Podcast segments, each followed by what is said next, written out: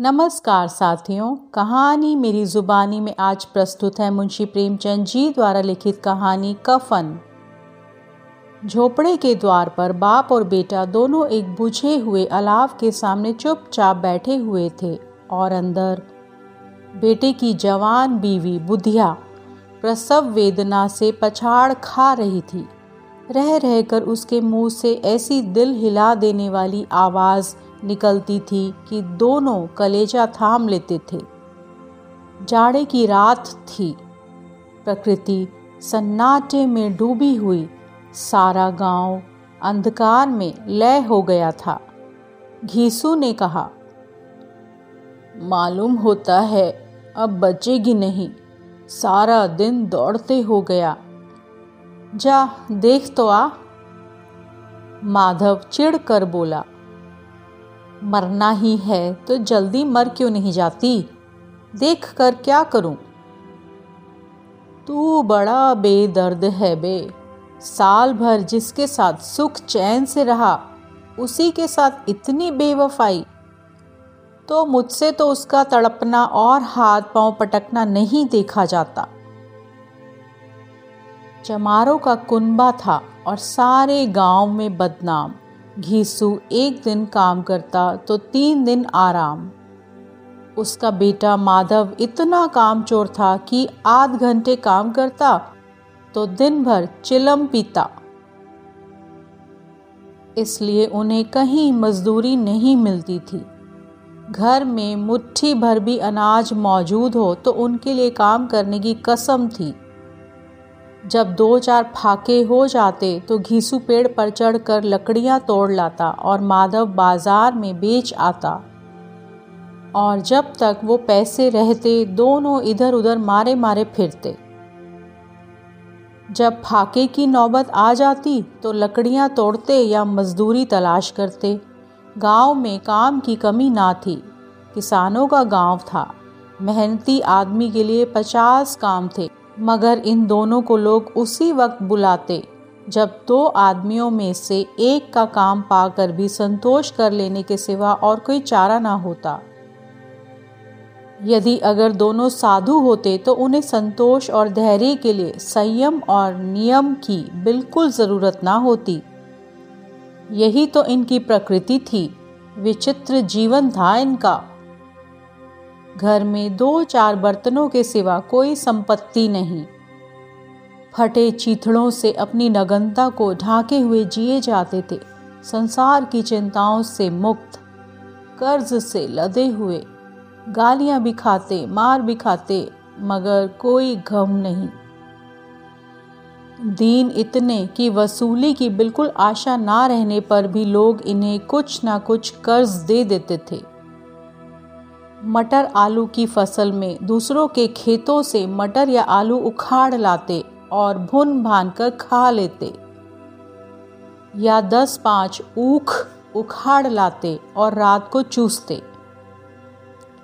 घीसू ने इसी आकाश वृत्ति से 60 साल की उम्र काट ली। माधव भी सपूत बेटे की तरह बाप ही के पद चिन्हों पर चल रहा था, बल्कि उसका नाम तो और भी उजागर कर रहा था। इस वक्त भी दोनों अलाव के सामने बैठकर आलू भुन रहे थे, जो कि किसी के खेत से खोद लाए थे। घीसू की स्त्री का तो बहुत दिन हुए देहांत हो गया था। माधव का ब्याह पिछले साल हुआ था। जब से ये औरत आई थी उसने इस खानदान में व्यवस्था की नींव डाली थी। पिसाई करके या घास छील कर वो शेर भर आटे का इंतज़ाम कर लेती थी, और इन दोनों बेगैरतों का दोजख भरती रहती थी। जब से वो आई ये दोनों और भी आलसी और आराम तलब हो गए थे, बल्कि कुछ अकड़ने भी लगे थे। कोई कार्य करने को बुलाता तो निव्यार्ज भाव से दुगनी मजदूरी मांगते। वही औरत आज प्रसव वेदना से मर रही थी, और ये दोनों शायद इसी इंतज़ार में थे कि वो मर जाए तो आराम से सोएं। घीसू ने आलू निकालकर छीलते हुए कहा, जाकर देख दो क्या दशा है उसकी। चुड़ैल का फिसाद होगा और क्या, यहाँ तो ओझा भी 1 रुपया मांगता है। माधव को भय था कि वह कोठरी में गया तो घीसू आलूओं का बड़ा भाग साफ कर देगा। बोला, मुझे वहाँ जाते हुए डर लगता है। डर किस बात का है, मैं तो यहाँ हूँ ही। तो तुम ही जाकर देखो ना। मेरी औरत जब मरी थी तो मैं 3 दिन तक उसके पास से हिला तक नहीं, और फिर मुझसे लजाएगी कि नहीं। जिसका कभी मुँह नहीं देखा, आज उसका उधड़ा हुआ बदन देखूं। उसे तन की सुध भी तो ना होगी। मुझे देख लेगी तो खुलकर हाथ पाँव भी ना पटक सकेगी। मैं सोचता हूँ कोई बाल बच्चा हो गया तो क्या होगा। सौंठ, गुड़, तेल कुछ भी तो नहीं घर में। सब कुछ हो जाएगा, भगवान दे तो। जो लोग अभी 1 पैसा नहीं दे रहे हैं वे ही कल बुला कर रुपये देंगे। मेरे 9 लड़के हुए थे, घर में कुछ भी ना था, मगर भगवान ने किसी न किसी तरह बेड़ा पार लगाया। जिस समाज में रात दिन मेहनत करने वालों की हालत उनकी हालत से कुछ बहुत अच्छी ना थी, और किसानों के मुकाबले में वे लोग जो किसानों की दुर्बलताओं से लाभ उठाना जानते थे कहीं ज़्यादा संपन्न थे, वहाँ इस तरह की मनोवृत्ति का पैदा हो जाना कोई अचरज की बात ना थी।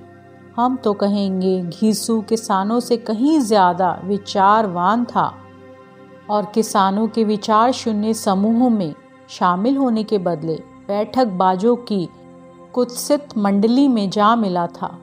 हाँ, उसमें ये शक्ति ना थी कि बैठक बाजों के नियम और नीति का पालन करता। इसलिए जहाँ उसकी मंडली के और लोग गांव के सरगना और मुखिया बने हुए थे, उस पर सारा गांव उंगली उठाता था।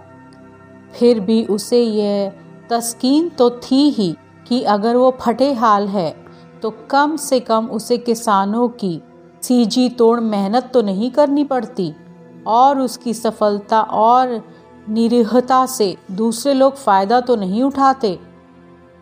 दोनों आलू निकाल निकाल कर जलते जलते खाने लगे।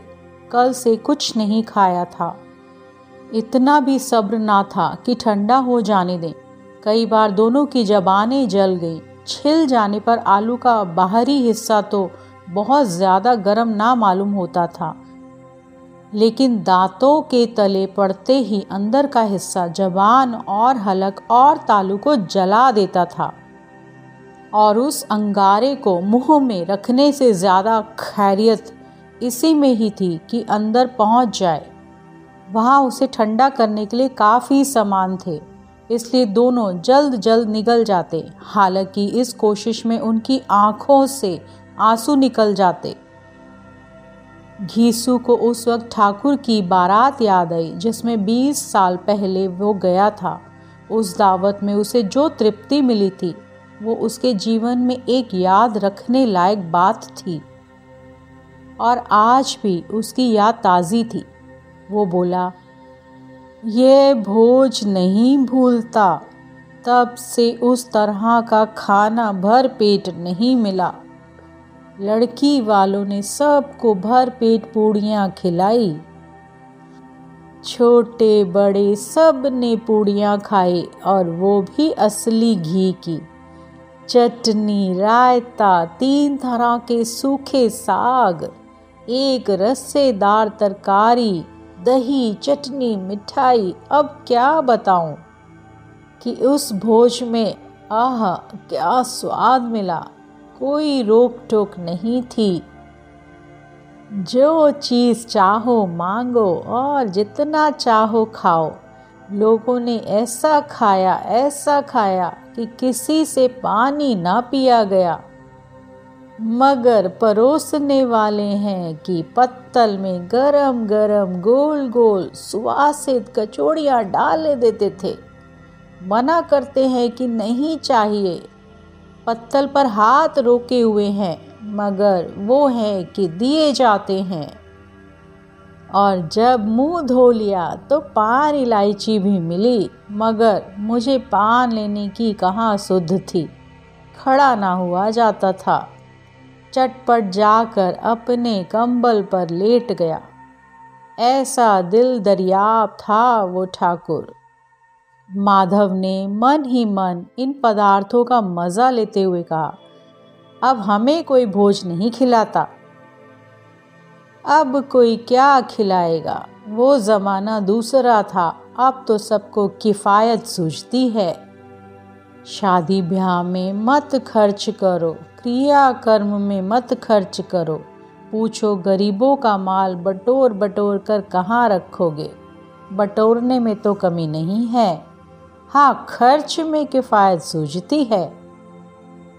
तुमने 1-20 पूरियाँ खाई होंगी, 20 से ज़्यादा खाई थी। मैं 50 खा जाता, 50 से कम मैंने ना खाई होती। अच्छा पट्ठा था, तू तो मेरा आधा भी नहीं है।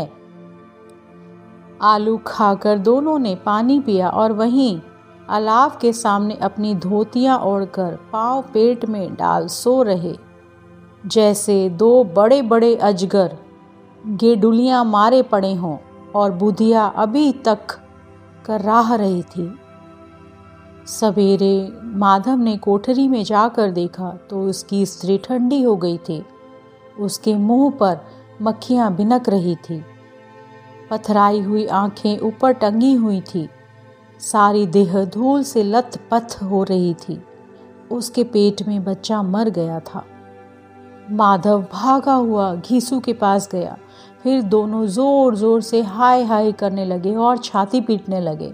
पड़ोस वालों ने ये रोना धोना सुना तो दौड़े आए और पुरानी मर्यादा के अनुसार इन अभागों को समझाने लगे, मगर ज़्यादा रोने पीटने का अवसर ना था। कफन और लकड़ी की फिक्र करनी थी। घर में तो पैसा इस तरह गायब था जैसे चील के घोंसले में मांस। बाप बेटे रोते हुए गांव के जमींदार के पास गए। वो इन दोनों की सूरत से नफरत करते थे, कई बार इन्हें अपने हाथों से पीट चुके थे, चोरी करने के लिए, वादे पर काम ना आने के लिए। जमींदार ने पूछा, क्या है बे घेसुआ, रोता क्यों है? अब तो तू कहीं दिखाई भी नहीं देता, मालूम होता है इस गांव में रहना ही नहीं चाहता। घीसू ने ज़मीन पर सिर रख कर आँखों से आंसू भरे हुए कहा, सरकार बड़ी विपत्ति में हूँ। माधव की घर वाली रात को गुजर गई, रात भर तड़पती रही सरकार। हम दोनों उसके सिरहाने बैठे रहे, दवा दारू जो भी हो सका सब कुछ किया, मुदा वो हमें दगा दे गई। अब कोई एक रोटी देने वाला भी ना रहा मालिक, तबाह हो गए, घर उजड़ गया। आपका गुलाम हो, अब आपके सिवा कौन उसकी मिट्टी उठेगी, आपके सिवा किसके द्वार पर जाऊं?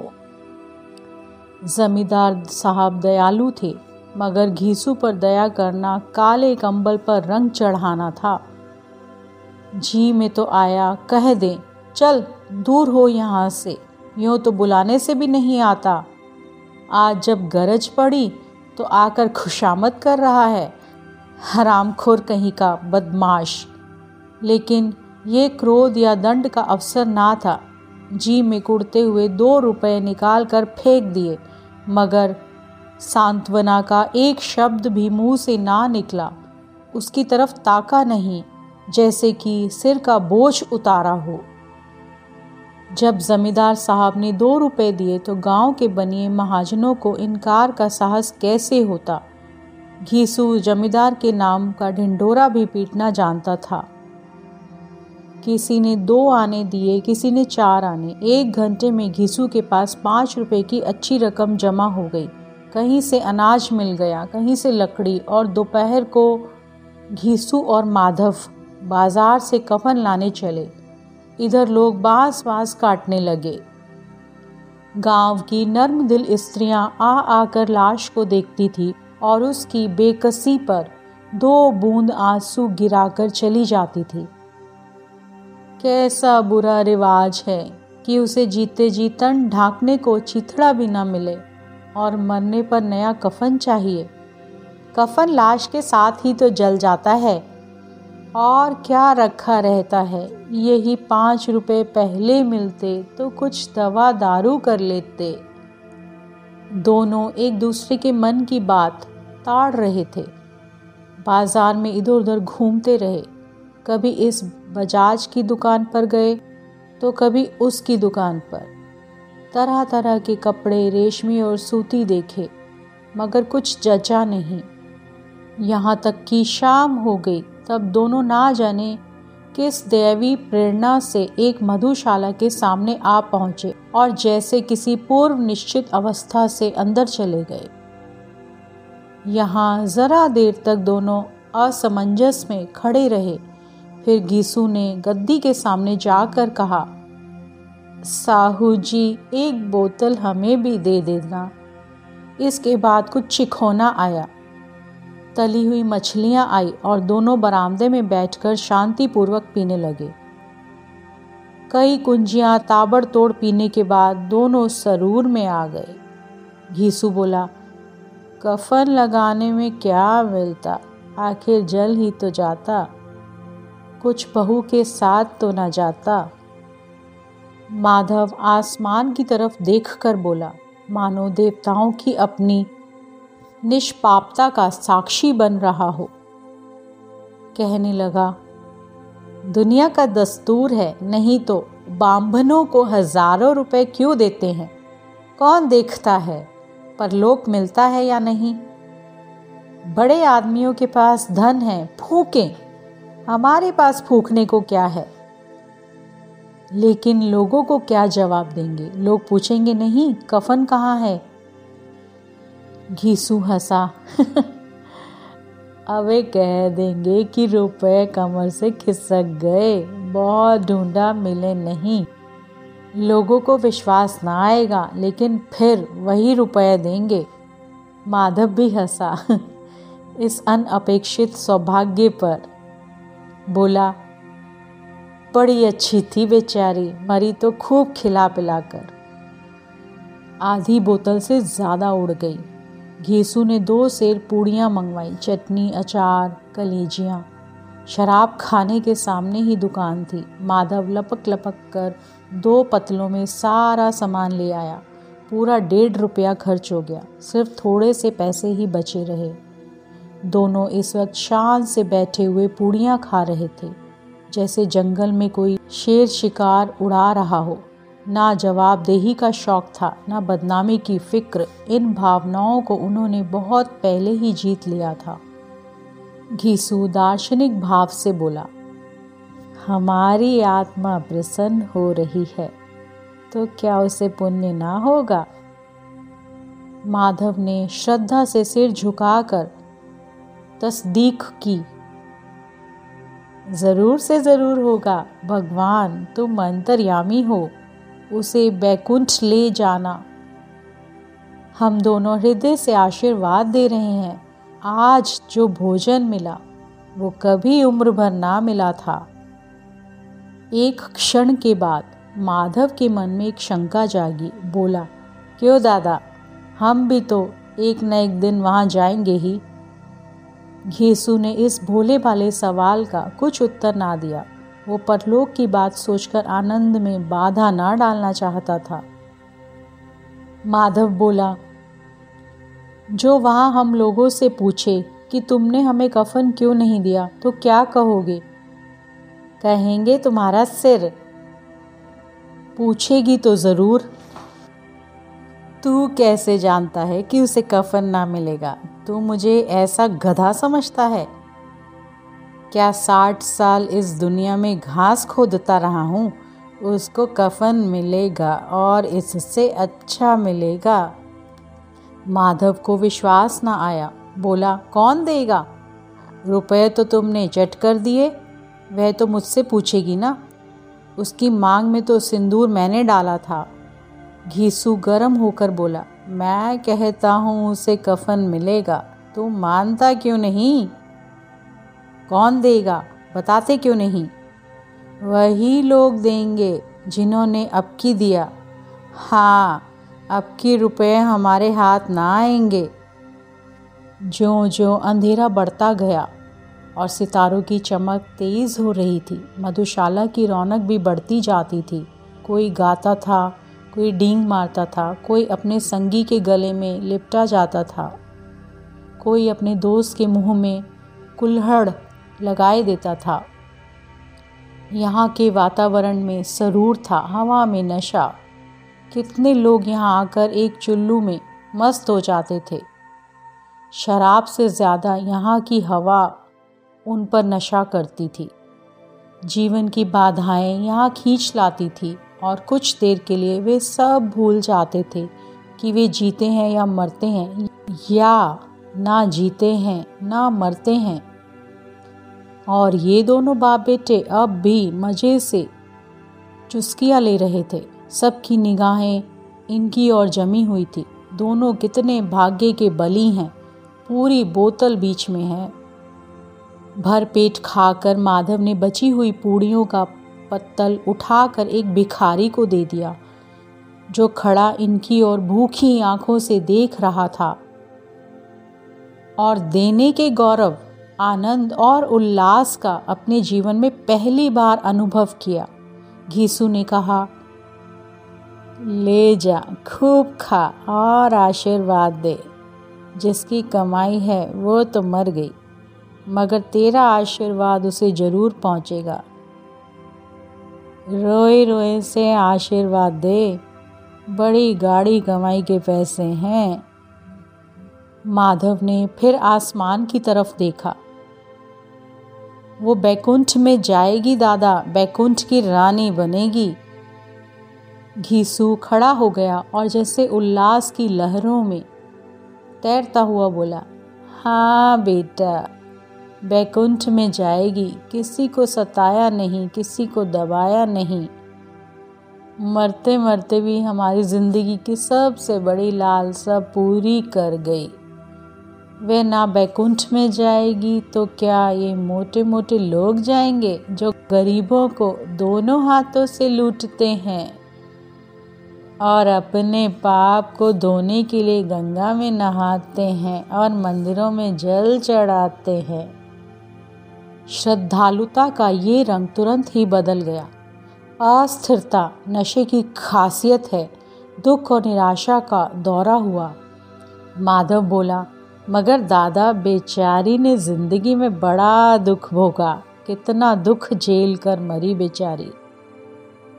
माधव आंखों पर हाथ रख कर रोने लगा, चीखे मार मार कर। घीसू ने समझाया, क्यों रोता है बेटा, खुश हो कि वे माया जाल से मुक्त हो गई, जंजाल से छूट गई। बड़ी भाग्यवान थी जो इतनी जल्दी माया मोह से बंधन तोड़ दिए।